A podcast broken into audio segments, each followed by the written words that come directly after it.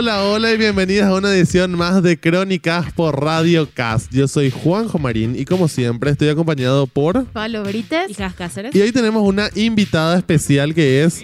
Saluda, saluda un poco invitada especial. Hola, hola, ¿qué tal? Bueno, nuestra invitada especial es Ceci. Ella está un poco nerviosa todavía porque es su primera vez en radio. Pero, pero va a estar hoy acompañándonos en este programón que tenemos para ustedes. Panelista especial. Panelista especial. Comentar- exactamente. comentarista. Exacto. Comentarista, Gracias, gracias. Un placer estar con ustedes en esta eh, linda mañana nublada. ¿Viste? En esta linda. Bueno, eh, hoy tenemos un programón. Yo hoy les voy a hablar de lo que son el entrenamiento que pasan los astronautas. Ah, ok. Wow. Impre. Ok.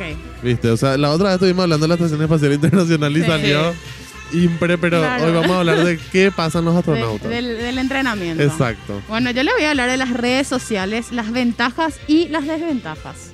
Importante. Importante. Importante. Bueno, Oh. yo les voy a hablar de Haruki Murakami, es el eterno candidato al Premio Nobel de Literatura. Ok. Wow, por eterno. Eso es- quiero saber ya. Ok. bueno, volvemos en un segundito.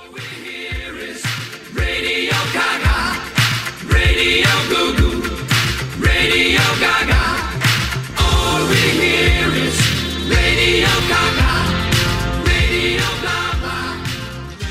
Bueno, bueno, hablemos de lo que son los astronautas, ¿verdad? Bueno, primero que nada tenemos que definir que el astronauta, o sea, el ser astronauta es un trabajazo, Sí.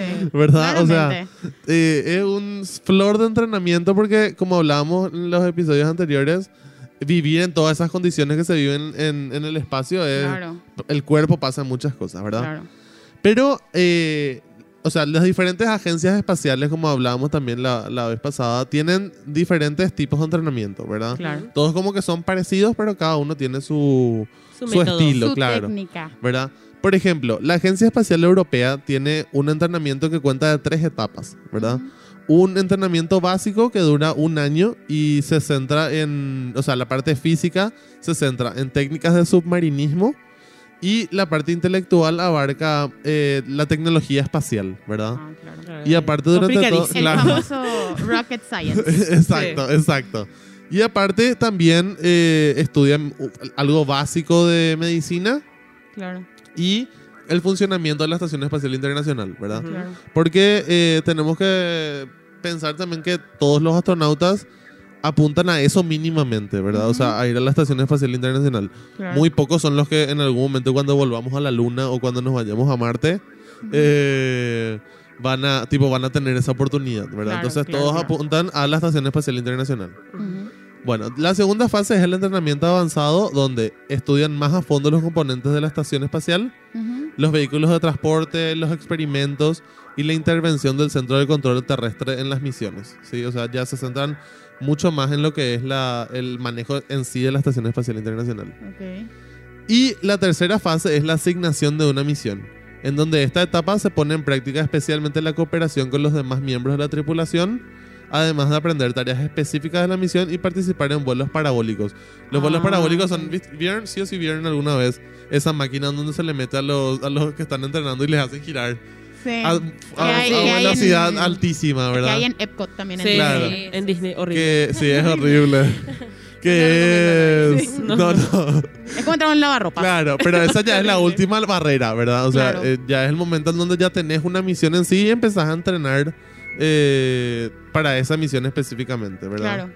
Bueno, después está la NASA, que la NASA es como que tiene un proceso inclusive más eh, largo, no, Ah. largo que Ah. el de la estación de- de Tre- europea. Tres ¿verdad? años era el europeo, ¿verdad? Mm, Aproximadamente tres años, ¿verdad? Ah. Esa- ese entrenamiento de misión final es el que puede durar un poco más de un año, sí, dependiendo de cuál sea la misión, ¿verdad? Pero la NASA puede tardar 5 a 8 años en entrenar para una misión de 10 a 14 días. Híjole. Wow. Imagínense, o sea, vos te vas 10, 14 días, dos semanitas te vas al espacio y tenés que entrenar 8 años para, para poder irte. O sea, Wow. una locura, ¿verdad? Pero estos entrenamientos son como que específicos. Claro, o sea, empieza con, el, o sea, como hablábamos en el anterior, ¿verdad? Como primero te preparan general y después vas específico, específico a lo que te vas a ir a hacer. Bueno, eh, en, la, en la NASA también te enseñan el funcionamiento y la estructura de la Estación Espacial Internacional. eh, también practicas integración del equipo, porque eso yo me imagino de ser tan, tan importante eh, tener esa cooperación de equipo, Trabajo ¿verdad? en equipo, Porque vas a estar encerrado con esa persona durante, durante todo ese tiempo que vas a estar ahí arriba, ¿verdad? Claro, aunque sean 14 días, son 14 días de convivencia en el espacio, ¿entendés? O sea, Exacto. Y de la última estación espacial, eh, agencia espacial, perdón, de la que vamos a hablar es de la japonesa, ¿verdad? Que ellos dividen en cuatro etapas el, el entrenamiento, ¿verdad? El básico, que es donde aprenden todo lo, lo físico mental de que hablábamos, ¿verdad? Que dura un año y medio. El entrenamiento avanzado eh, ya son astronautas. Esa- esta es la primera diferencia que tiene con las otras eh, agencias. ¿verdad? En, una vez que vos ya pasás el entrenamiento avanzado, ya sos astronauta. En el último, cuando te asignan la misión, recién sos astronauta. O sea, como que ahí recién tenés tu título de astronauta. O sea, en, en, en la... En la europea y en la NASA no sos astronauta hasta, Hasta que, que- Hasta que tenés una misión, Ok, claro. ok, ¿Entendés? Eh, y ahí- esa dura un año, a, un año y medio a dos años. La tercera fase es un, una de actualización o de refresco donde volvés a aprender todas las cosas dependiendo de si es que hiciste hace mucho tiempo o cuándo Ujú. hiciste. Claro. No tiene un tiempo definido. Y la última etapa que tienen ellos es el entrenamiento específico que ya es cuando te dan una misión, ¿verdad? Ok. Bueno, pero acá hay unas cosas muy importantes que, que descubrí, en, o sea, que investigué, ¿verdad? Ok. Sobre, sobre los astronautas. Y hablábamos la otra vez de que la Estación Espacial Internacional es un juguete carísimo que está allá arriba en el espacio, ¿verdad? Eh, tengo un poquito cuánto vale ahora, hoy, hoy en día la Estación Espacial Internacional. Pero hoy en día, ¿cuánto sale un traje espacial? Ah. ¿Cuánto le cuesta al astronauta? O sea, ¿cuánto cuesta a la misión que el astronauta esté vestido de Sí, astronauta? Sí, su outfit. 12 millones de dólares Por astronauta. por astronauta. 12 Imagínense. millones. ¿Y cuánto va a costar el casco? Incluye el casco. No, claro, todo, todo, Ah, todo, todo, todo el completito ya el traje, ¿verdad? El traje espacial completo cuesta 12 millones de dólares como mínimo.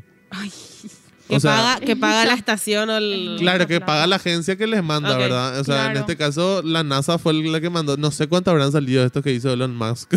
Es, eso te iba a decir, justo que... Bueno, pero ese señor tiene mucha plata. Sí. entonces Sí, puede- también. Pero Elon Musk había, había hecho luego este este sistema que se reciclaban los se- se Los reciclaban- cohetes, sí. claro. O sea, co- Claro, entonces ahí ahorraba probablemente para comprar su, su uniforme, casco. su uniforme y Su su tela. casco. Sí. Bueno, segundo dato importante es, los astronautas no pueden llorar en el espacio. No pueden llorar. No. No pueden llorar. ¿Saben por qué? Está no. prohibido. Pero Porque no porque está por la gra- prohibido, por la gravedad. sino porque las lágrimas no caen. Claro. ¿Entendés? O sea, si que tenés ganas de llorar, se te queda todo el agua en los ojos. Ese es el, el, el libro Lobregan que sale volando de tu cajón.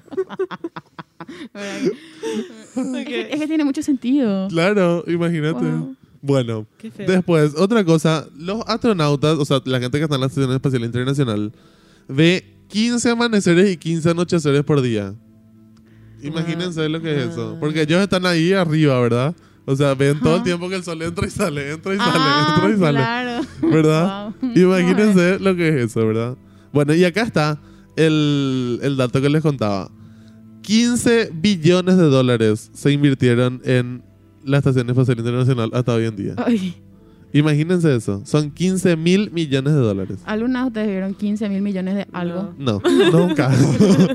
Yo no sé cómo se ve Y no 15 quiero mil saber. millones de no algo. sé, no sé. Bueno, y les cuento un- eh, dos últimos datos tengo. Primero, el objeto más raro que se tiró al espacio. Que es un pedazo del manzano donde Isaac Newton o sea, probó la gravedad. Wow. Ok. Se tiró al espacio y está hoy en día ahí en algún momento, en algún Pero lugar ¿con del qué espacio. fin se tiró al No, espacio? como, Simbólicamente. claro, simbólico, simbólico, Ah. ¿entendés? No Aquí para sin investigar gravedad ni dije, nada. le tiraron el Sí. trozo Claro, de manzano. exacto, exacto. Claro, wow. Muy poético. Y sistema. después hay un, un- una última cosa que una vez nosotros, como, o sea, una vez que se conoce, ¿verdad? Porque después están la- las teorías conspirativas, ¿verdad? Siempre.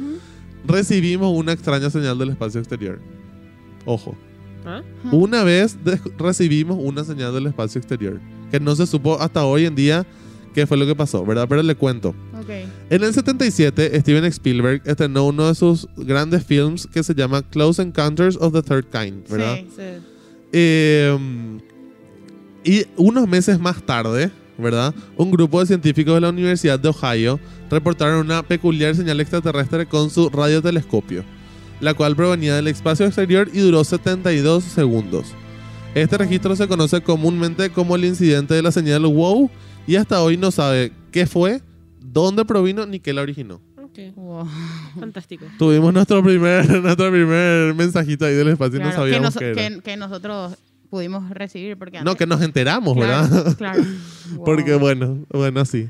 Y así cerramos este brevísimo bloque, brevísimo bloque y volvemos en un segundito más. Nos vamos escuchando la melodía de Dios de Tan Biónica.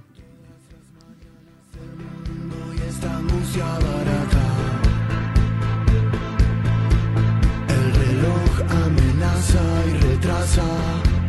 Y la falta que haces en la casa. Cada cosa que no decís porque te está haciendo daño.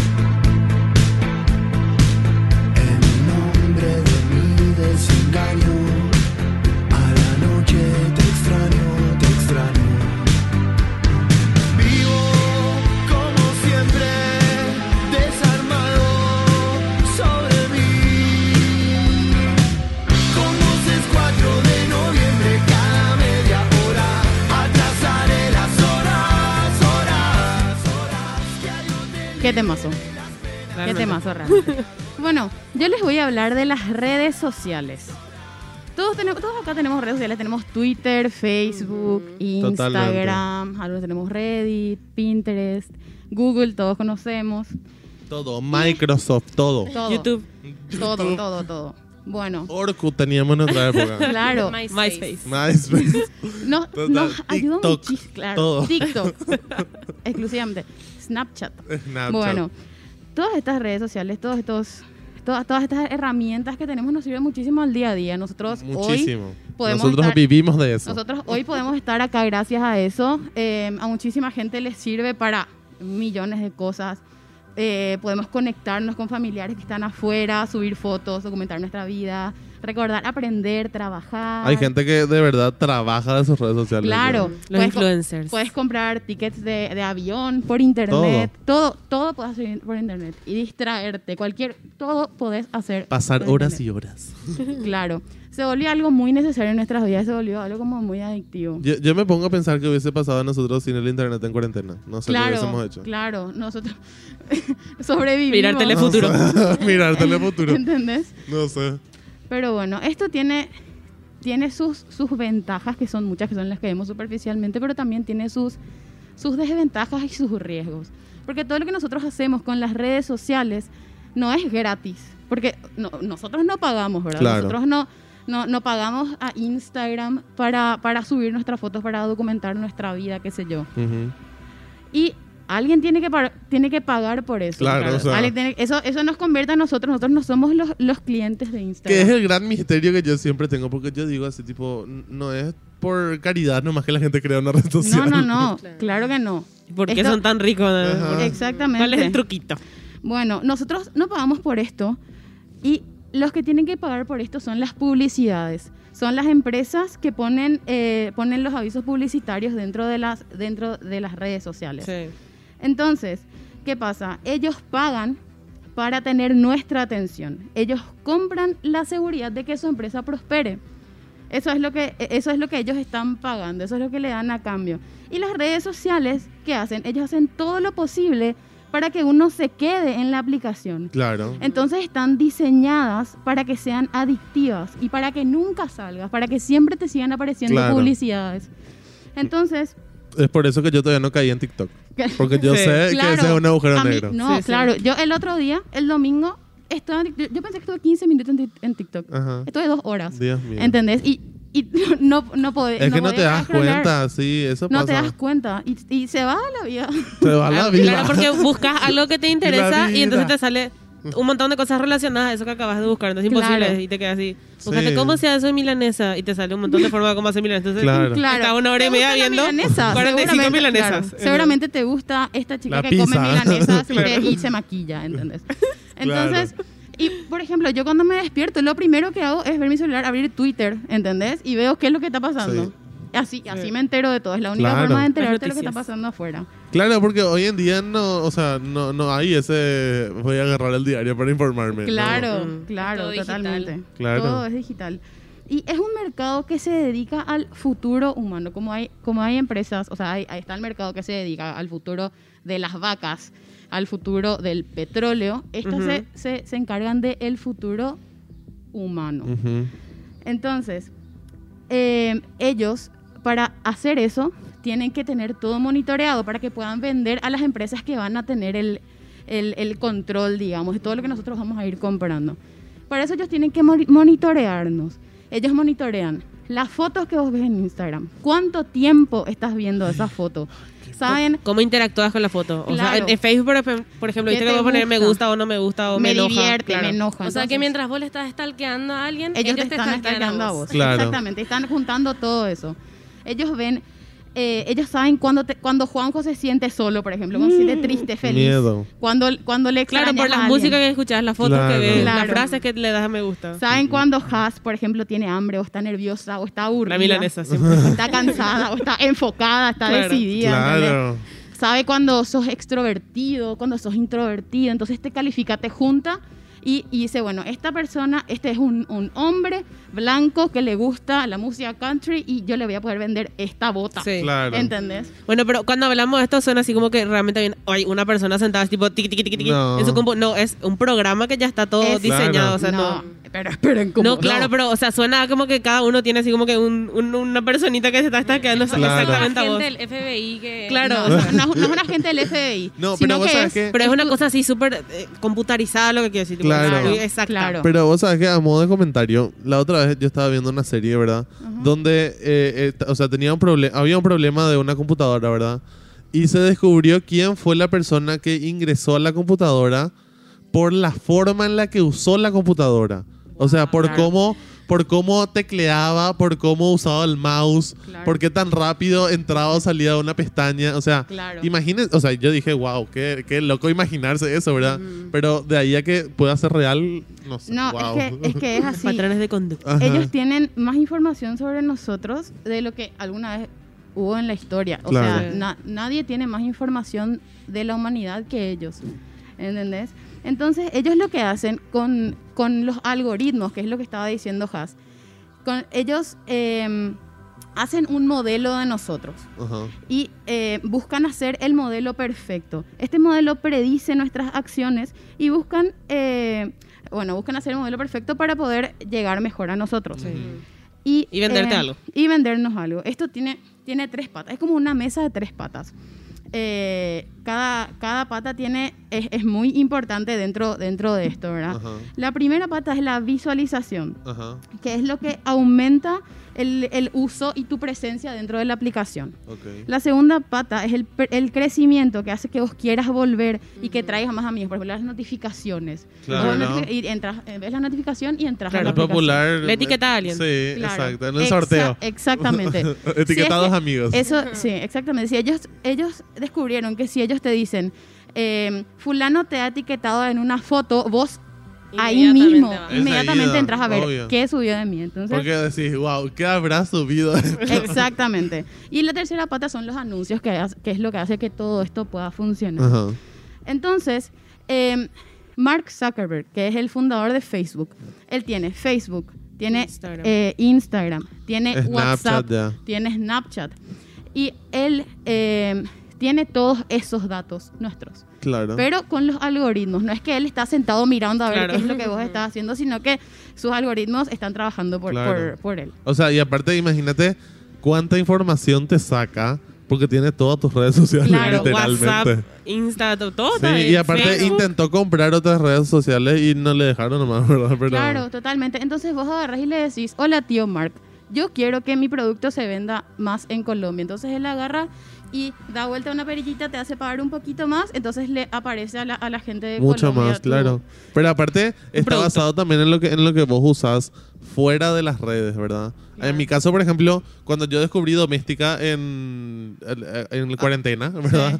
Después mi YouTube, todos los anuncios eran de Doméstica. Claro, el mío también. Desde que, vos me, que me chupaste doméstica. O sea, no hay forma de que mis anuncios sean de otra cosa, ¿entendés? Pero es que Google y YouTube están conectados. Claro, por Claro. eso. Entonces, aparte de eso, por ejemplo, en mi celular, que yo tengo apps tipo Monchis, pedidos ya, por ejemplo, en mi celular, mi YouTube es todo eso. ¿Entendés? Siempre las publicidades son de eso. Porque la esposa del CEO de Google es la CEO de YouTube. también. Claro. Bueno, a Mark Zuckerberg se le demandó hace unos años Hace un poco tiempo. sí. porque eh, él habría saltado la ley al utilizar las fotografías de los que los internautas colgaban en la red social para enseñar a los si- sistemas de inteligencia artificial que, por- que posteriormente eh, fueron capaces de identificar a, a personas concretas en nuevas imágenes y sugerir al usuario la etiqueta con el nombre de la persona. Ajá, sí, porque eso es miedazo. Sí, eso repasa. re miedo. A mí me salía, no sé, fulana tal, soy una foto tuya y yo así, Dios mío, o sea, ¿cómo Facebook Puede ser sabe que Claro. aparezca en esta foto, te salía Sí. Claro. una foto de, de 50 personas, así tu, vos. tu carita a lo lejos, así, Claro. realmente esa soy yo, pero qué miedo. Exactamente. Y, eh, O sea, nada de esto es inventado, o sea, No. está con- Claro. se fue a juicio por esto, ¿verdad? Claro. Facebook pagó 500 millones de euros y puso fin al juicio por usar sin permisos esos datos. Sí. Pero, Entonces- pero hubo un- unas teorías también que, o sea, que en la época de las elecciones de Trump, las últimas elecciones de Estados Sí. Unidos, de que se- Facebook también vendió. Eso fue comprobado, eso. eso estuvo comprobado. Y em, está, es- por, e- hay- o sea, ahora tuvieron que pagar 500 millones de euros para, para que no se hable más del tema, ¿verdad? Exacto. Y acá estamos nosotros. Entonces, Que me paguen. para, para terminar, quiero eh, recomendar un, un documental de Netflix que ahora habla está en, esto? en- en número, en número 10 en tendencia, eh, que se llama The Social Dilemma. No sé cómo está en español. Pero busquen ¿Dilema dilema, social? dilema social en, en- en Netflix y les va a aparecer un documental que explica todo esto y muchísimas cosas más. Tiene datos, tiene, tiene estadísticas de, de depresión. Y la gente, la gente que creó estas redes sociales, esa es la gente que está hablando en el, en el Exactamente, documental. exactamente. Viene directamente de, De de los creadores. Entonces, recomendadísimo para decidir conscientemente si querés seguir, Seguir. usando Instagram o Twitter o lo que sea. Y nos vamos con este tema de Jorge Drexler, Telefonía. Como me hablaste hace un minuto apenas. Te quiero, te querré, te quise siempre. Desde antes de saber que te quería. Te dejo este mensaje simplemente para repetirte algo que yo sé que vos sabías.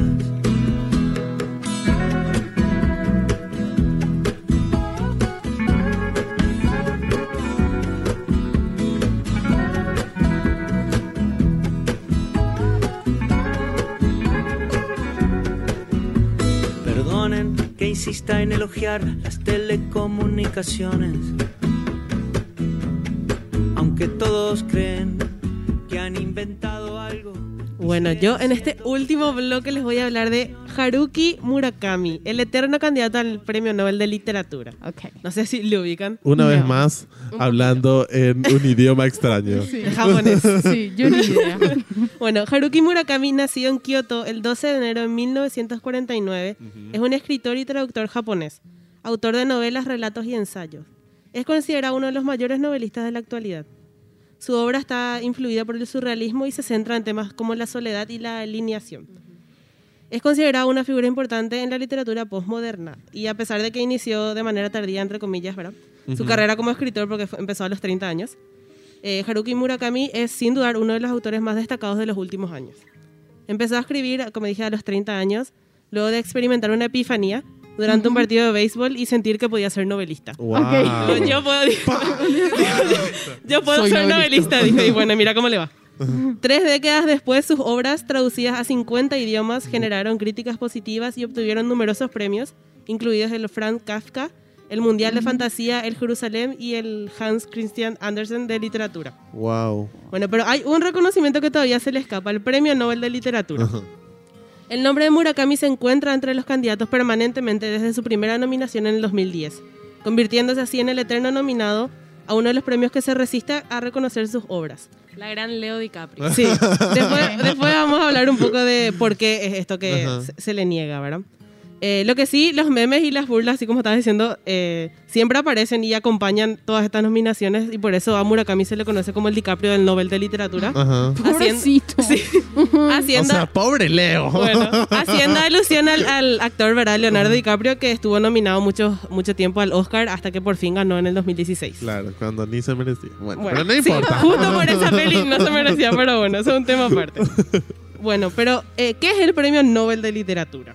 Es uno de los cinco premios señalados en el testamento del filántropo sueco Alfred Nobel, quien pidió que fueran entregados cada año, eh, y ahora esto dijo en su testamento, a quien hubiera producido en el campo de la literatura la obra más destacada en la dirección ideal. Eh, eso dejó escrito Alfred Nobel, quien fue un químico, ingeniero, escritor, inventor y fabricante de armas sueco, famoso principalmente por la invención de la dinamita y por crear los premios que llevan su nombre. Eh, los ganadores son seleccionados por la Academia Sueca, que los anuncia el primer jueves de cada octubre. La Academia fue fundada en 1786 por el rey Gustavo III de Suecia, con el, el- el objeto de fomentar el uso del, del sueco siguiendo como modelo la Academia Francesa, que es la misma en la que se basa el modelo del- de la Real Academia Española. Ujú. Bueno, la academia cuenta con 18 miembros vitalicios y 5 miembros con mandato de, de unos 3 años. Todos estos miembros tienen que tienen que eh, tienen el deber de guardar, guardar estric- estrictamente confidencialidad en las deliberaciones de las nominaciones por un largo de, por un plazo de 50 años, o sea, se mueren antes de poder hablar de esto. Porque o sea, yo considero que son mayores por lo menos de 30. Claro, Entonces, mínimo. se mueren o son demasiado viejos para hablar O sea, respecto. por 50 años no pueden cansados. hablar de No las votaciones. No pueden hablar de, de quién estuvo nominado, quién fue considerado y cómo llegaron al proceso. Viste que son los cinco finalistas y al ganador. Pero, pero, Pero no, no, no, se, no se saben los Eso- eso nominados. No. se sabe Son quién fue secre- las nominado. nominaciones son secretas hasta el momento del don- en octubre donde se dicen. Ajá. Estos fueron los cinco finalistas y este es el ganador. Ah, pero todos los Ah, nominados, ah, porque yo- hay un montón, no se dicen todos. No. Bueno, eh, eh, uno no se puede autonominar Ajá. a ser candidato para, o sea, para que se le considera el Nobel. Como por ejemplo pasa con los Grammys, donde uno puede eh, eh, mandar sus músicas Claro. y decir, considérame, ¿verdad? Claro. Bueno, para claro, como pasan todos los Sí. premios. Entonces, para el Nobel uno tiene que ser recomendado y no por cualquiera. La persona que nomina o que recomienda una obra tiene que ser miembro de la Academia Sueca o ser un profesor universitario de literatura o haber ganado algún premio Nobel o presidir sociedades de autores de literatura o ser miembro de algún, del corte internacional o nacional de alguno de los gobiernos. Claro, o sea, o sea, es un. Hay es un también. círculo, no, es un círculo muy cerrado y de alto rango. O sea, Claro, no es- súper cerrado. no es que vos podés tipo, mandar más, tipo, realmente o tenés que ser parte de la academia o haber ganado un Nobel o ser un- una persona fantástica Claro. en algún tipo de cargo. Claro. Esas son las únicas personas que pueden eh, Nominar. nominar. Bueno, una vez que se nominan los candidatos al premio a la selección del ganador o de ganadores, se realiza, eh, realiza el comité de, de la academia, ahora esos Es- 18. esos 18. Sí, el proceso de selección de nominados y premiación dura unos 15 meses. Inicia el septiembre y culmina para el diciembre del año siguiente. Desde septiembre hasta febrero se reciben alrededor de 700 formularios con las nominaciones y de ahí salen los cinco nominados. Y bueno, es importante destacar que el premio no, no es- no necesariamente recibe uno, en varias ocasiones se reci- eh, varias personas persona. recibieron. Bueno, así todo Murakami todavía no recibe el premio Pero, Nobel. pero Ay, tengo una consulta. O sea, el- estamos hablando del premio Nobel de Literatura, Sí. ¿verdad? Eso quiere decir que todas esas, o sea, esos 15, ¿verdad? Más los 5 que están en el gobierno, son los 5 que están en mandato, ¿verdad? No, no, son 18 y, Y- 3 ah, en mandato. Ah, ok, perdón. no, 5, creo que. Sí, 5 creo que eran. Sí, de- por Eh, 3 años, sí. Entonces, ¿esos leen todas las, las obras que se mandan? Y, sí, Wow. tendrían que leer. Claro, por eso esos 15 meses, ¿verdad? Son 15 meses donde se considera todo eso y hasta que sacan, eh, creo que en marzo o en abril ya, ya, ya tienen así como los últimos 5. Claro, y- Y, ahí se vuelven a revisar, tipo, eh, Claro, en, yo base digo- a esos últimos 5, ¿quién debería ganar? Pienso, ¿verdad? Se, habrán de dividir esos 700, ¿verdad? Y después esas 5 obras sí analizan a profundidad todos, ¿verdad? Para, porque, Dios mío, qué, qué difícil, ¿verdad? Bueno, en el mes de octubre se selecciona al ganador o ganadora a través de la selección por mayoría de votos. Y finalmente la gala premiación del- de la obra o las obras se realizan el 10 de diciembre en conmemoración al fallecimiento de Alfred Nobel. La gala, por ejemplo, este año no se va a realizar por la pandemia, obviamente, y se estaba hablando de cómo poder mandarles el- los premios a los ganadores. Claro. Estos premios son una medalla, un diploma y un documento que avala el monto de dinero. Este monto está alrededor de 10 millones de coronas suecas, que sería aproximadamente 970 mil euros o 1.400.000 dólares estadounidenses. Es Por ganar el Nobel. Por ganar el premio de literatura. Ah, le, le- Wow. le pagan por eso. Claro. Sí, estos son los premios, la medalla, el diploma y 1.400 1.400.000 dólares estadounidenses. Wow. Pero uno cuando gana también empieza a formar parte de, de la Formas, academia. no, formas parte de-. La de- gente que por ejemplo, vos podrías nominar. Ah, ok, ok. Al próximo año vos podrías... Pero no vas a elegir quién gana. No, Eso eligen los miembros de Claro. la academia, los 18. Bueno, entonces, ¿por qué Haruki Murakami nunca ganó el premio Nobel? Ujú. La industria literaria se encuentra dividida en torno a la decisión de la academia. Uno de los motivos, motivos que parece estar retrasando este galardón puede ser la fama con la que cuenta el escritor, especialmente en Europa, Ok. donde cada uno de sus libros, cada uno de sus libros forma parte de la lista de los más vendidos de manera inmediata. O sea, saca un libro y enseguida es bestseller en Europa. Pero, pero él escribe ficción, él sí es que- Escribe ficción. Ah, mira, La Academia. Sueca eh, parece no ser partidaria de distinguir autores con tanta repercusión mediática dentro del ámbito literario, como ya ocurrió eh, con otros autores conocidos como Milan Kundera o Humberto Eco. Ajá. Entonces, para entender... Pero, Sí. pero, ¿será que, me pongo a pensar nomás, ¿verdad? ¿Será que García Márquez no tenía la fama que tenía antes de recibir el Nobel y por eso ganó? Sí, es, ah, es una te- es O la teoría que, que- más... eh, eh, de la que más se habla esta, ¿verdad? Que Claro. tiene tanta repercusión, ¿verdad? Bueno, pero para entender un poco el Ah. impacto que tiene eh, eh, Murakami, basta recordar que su novela Tokyo Blues vendió solamente en Japón, desde su publicación en mil och- 1987, 4 millones de ejemplares. Wow. Solo en Japón. En 2013 se reservaron vía web eh, 10.000 ejemplares de Los años de peregrinación del chico sin color. Y en 7 meses se vendieron nove- 985.000 tomos en librerías. Dios mío. Y cuando publicó la primera parte de 1Q84, los ejemplares se agotaron en un, en un día. Wow. Solamente en Japón es esto, o sea, tipo... Claro. Claro, de sin Japón es impresionante y fuera, claro, fuera de Japón es una inmensidad. Y otra vez hablamos de la cultura japonesa, ¿verdad? Lo genial que son. Porque acá, eh, ¿viste? Ese el nadie es profeta en su tierra. Exacto. Para ellos no, no vale, ¿verdad? O sea, ellos vamos a reventar las ventas con Más, esto. más o menos. Más o Espera, menos, ok. Ya, ya llego a esa Ok, parte. bueno, ojo. entonces, sí, su- entonces su éxito comercial lamentablemente le, le termina jugando en contra a la hora de ganar el premio Nobel. Aunque Ajá. no está fuera de la posibilidad de que alguna vez gane. eh, es una realidad que el estatuto de, de bestseller a los escritores en, en la historia No les fue- ayudó. no les ayudó en ese sentido. Entonces, podemos ver esto también, por ejemplo, con los blockbusters en, en los Oscars. Eh, como las películas de superhéroes como Avengers Endgame, que recaudó más de 2 billones, chicos, con Sí. B larga. Billones. 2 billones de dólares, la película con mayor recaudación en toda la historia y ganó y tuvo una nominación consuelo Claro. a efectos especiales que obviamente no ganó, ¿verdad? Claro, pasa, pasa la última película, la última gran película taquillera que ganó fue Titanic. O sea, Claro, o sea, yo no digo que todas las películas de superhéroes son fantásticas o son súper geniales y podrían estar nominadas al Oscar, pero alguna pudo Sí. haber estado nominado a algo y ganar algo. Sí, porque yo, por ejemplo, tengo, yo tengo esta unpopular opinion, Solo ¿verdad? Black Panther de que ganó. Black Panther Sí. no, o sea, es muy buena película, pero no sé si para recibir la cantidad de nominaciones que recibió. Por o sea, eso. porque era muy linda y todo, pero no sé si es que tenía para tanto. Bueno, pero Ese- fue la primera película de Claro, superhéroes que que, estuvo- ganó un Oscar. sí, y que estuvo nominada a mejor a varios, película. claro. Entonces, Entonces existe este, este para decirlo de una forma, de, de- por parte de los Oscars contra los, los blockbusters. que son- Entonces esto mismo pasaría con- el Nobel de Literatura, con esta gente de los bestsellers. Si es muy comercial, ya no nos gusta Sí, tanto. entonces por un lado eso le, le juega en contra su, su éxito y, y, eh, también dentro de Japón se le critica mucho los lectores japoneses, ¿verdad? Lo que son conservadores, conservadores no en el sentido político, sino literario. Dicen que su, su forma de escribir no es muy japonesa. ah, Entonces es muy anglosajona. Ya. Por eso es tan reconocido también internacionalmente. Entonces, Claro. Le Porque es critican digerible esa- para los Claro. occidentales. Entonces le critican esa do- de esos dos lados, ¿verdad? De, que es muy anglosajona, dice la gente de Japón. Y el otro Pero dice, igual compra. Igual compra. Bueno, y al final Murakami es el a quien menos le importa. Si Claro. gana o no él el premio Nobel. Entonces, le- le- como explica, en, eh, escribió, ¿de qué hablo? Cuando hablo de escribir. Entonces Murakami escribió, lo que, lo que permanece en el tiempo para las generaciones futuras ni qué decir tiene. Son las obras, no los premios. Dudo que haya mucha gente que recuerde quién ganó el Nobel hace tres años. ¿Lo recuerda usted? Por el contrario. Si una obra es buena de verdad, todo el mundo la recordará y habrá superado así la prueba del tiempo. Wow. Wow, qué Muy inteligente lindo. ese señor, muy Qué genial. O sea, tiene mucha plata también.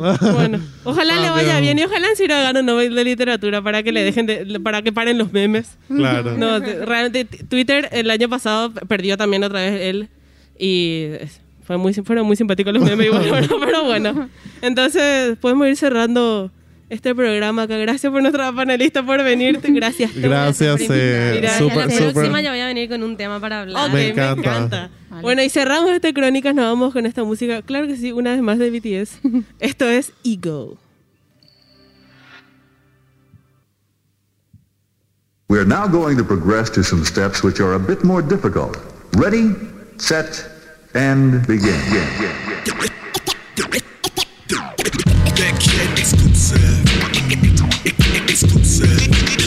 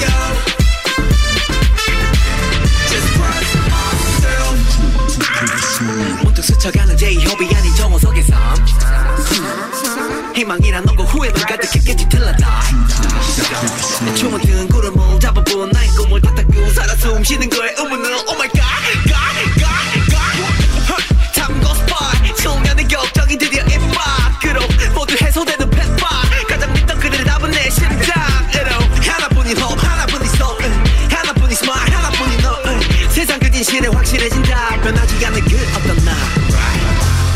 이제 I don't care 전부 내 운명의 선택 so we're here